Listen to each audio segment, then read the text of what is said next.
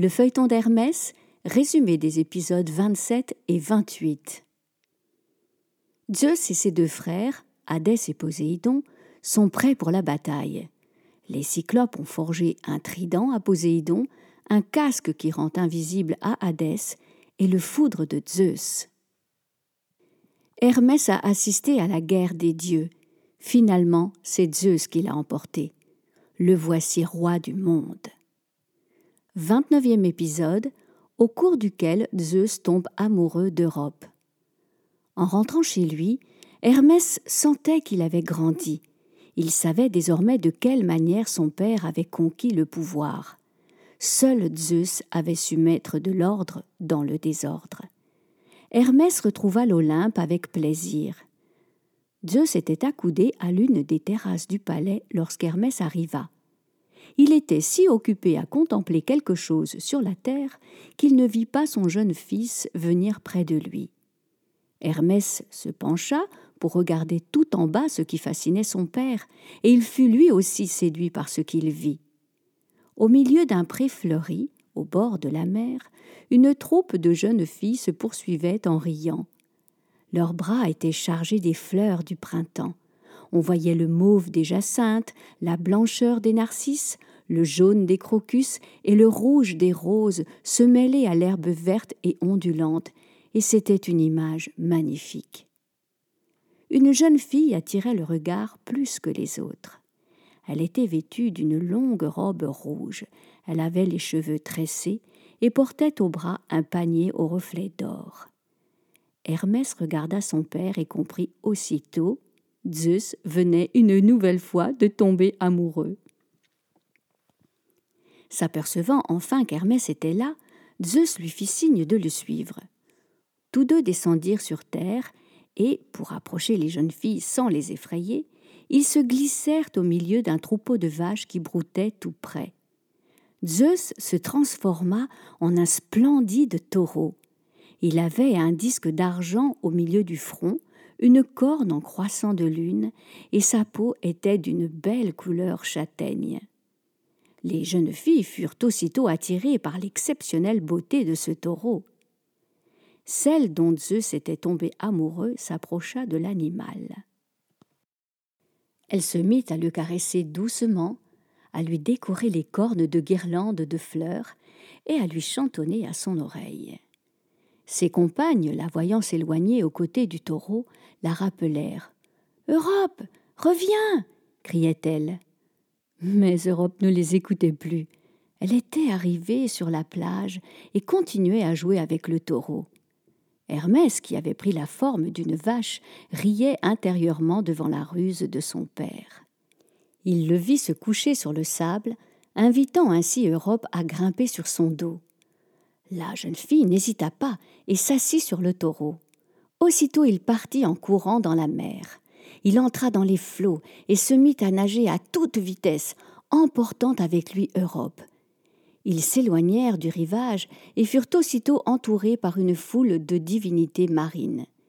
Il y avait les Néréides, les déesses de l'eau, chevauchant des dauphins, des tritons mi-hommes, mi-poissons, soufflant dans de gros coquillages, et même Poséidon les escorta debout sur son char, le trident à la main.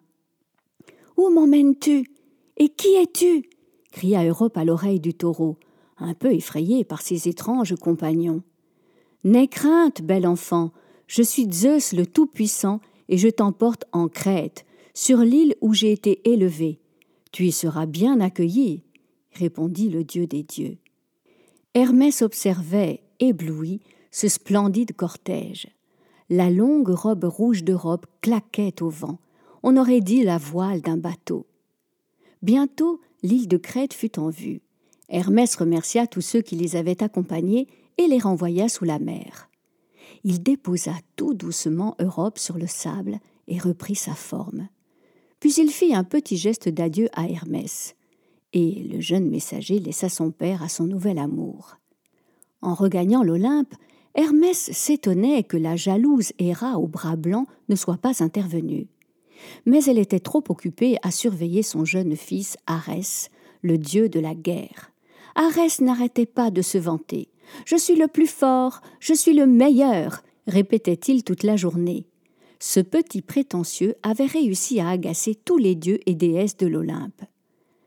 Mais le plus grave était qu'Arès cherchait la bagarre avec tout le monde. Il bousculait les gens sans s'excuser, ou bien il se moquait d'eux, ou encore il les insultait. Dès qu'il croisait quelqu'un, cela se terminait toujours par une dispute. Hermès détestait Arès. Il essayait d'éviter de le croiser dans un couloir, préférant se tenir le plus loin possible de sa violence. Il faut que je me montre aussi malin que mon père, se disait-il. Lui au moins fait marcher son intelligence. Trentième épisode où Apollon tombe lui aussi amoureux.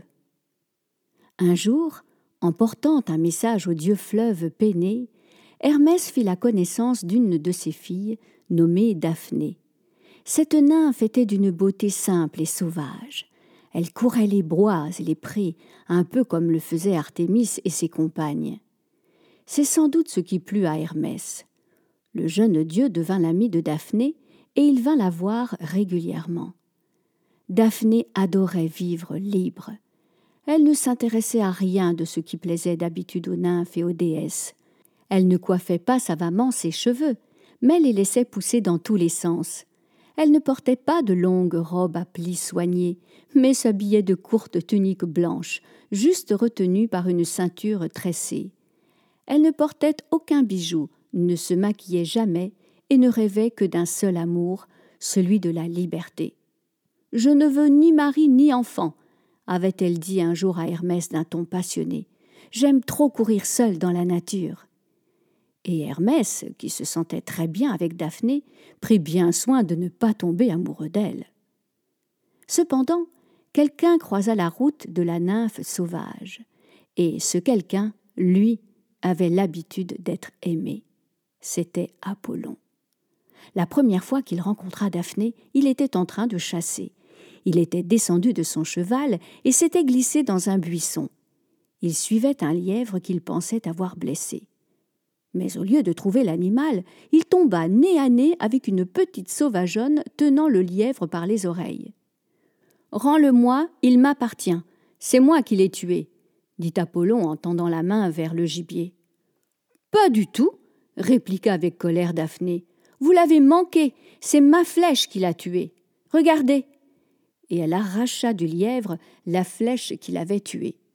Pas de doute, cette flèche provenait du carquois de la jeune nymphe.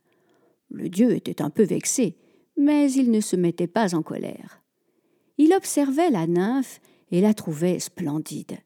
Avec ses cheveux en désordre, dans lesquels des aiguilles de pin et des brindilles restaient accrochées, avec ses bras nus et gratignés par les branchages, avec son regard noir, elle donnait une impression de nature indomptée. Apollon fut immédiatement séduit. Mais déjà la nymphe s'était éloignée et avait disparu dans le sous-bois. Dès lors, Apollon voulut absolument retrouver la belle nymphe. Il la chercha partout, interrogea tout le monde et finit par supplier Hermès. Mon frère, va trouver cette nymphe et dis-lui que je la veux pour femme. Hermès accepta de porter le message à Daphné. Mais celle-ci éclata de rire. Apollon Ah oui Eh bien, tu peux lui dire à Apollon que j'ai fait vœu de ne jamais prendre aucun mari et que personne ne m'y forcera, pas même lui. Personne n'avait jamais repoussé Apollon. Il fut encore plus amoureux de la nymphe qui savait lui dire un non. Il chercha comment séduire Daphné et se décida à l'enlever. Il la guetta donc dans un bois où elle se promenait seule comme d'habitude. Puis il s'approcha d'elle. Daphné, ma belle Daphné, je suis Apollon, et je dépose mon cœur à tes pieds, lui dit-il. Mais la jeune fille s'enfuit en courant. Apollon se lança à sa poursuite, tout en continuant à lui crier des mots doux. Mais Daphné était excellente à la course, et le dieu n'arrivait pas à la rattraper. Tout en fuyant, Daphné appela Hermès à son secours. Va prévenir Zeus cria-t-elle. Demande pour moi la protection du dieu des dieux. Hermès se précipita auprès de Zeus. Zeus ne voulait pas fâcher son fils Apollon, mais il devait porter secours à tous ceux qui lui demandaient sa protection. Daphné sentait ses forces faiblir. Elle allait être rattrapée par Apollon lorsqu'elle sentit soudain ses pieds s'enfoncer dans le sol comme des racines, son corps se recouvrir d'écorce, ses bras s'élancer vers le ciel comme des branches, puis se couvrir de feuilles. Elle eut le temps de lancer un sourire de remerciement à Hermès et à Zeus, avant de finir de se transformer en laurier. Apollon, la voyant changer en un bel arbre aux feuilles bleutées, s'écria Ô toi, la plus belle des jeunes filles, je t'ai perdue pour toujours. Mais les feuilles de ton arbre ne me quitteront plus jamais. J'en ferai des couronnes que je porterai sans cesse avec moi. J'offrirai ces couronnes à tous ceux qui sauront dire de beaux poèmes, et à tous les vainqueurs. Toi, le laurier, tu es devenu mon arbre sacré. Hermès eut l'impression de voir bouger les branches de l'arbre, comme si Daphné acceptait cet hommage. Elle, la fiancée de la nature, était retournée à la nature. Encore une fois, Zeus avait réussi à ne fâcher personne. Chaque fois qu'il était appelé à régler un conflit, il trouvait toujours une manière habile de satisfaire tout le monde. Mais comment mon père fait-il pour avoir cette ruse et cette intelligence? se demandait Hermès. Il résolut de découvrir comment son père avait appris cette science-là. À suivre. À demain les petits loups.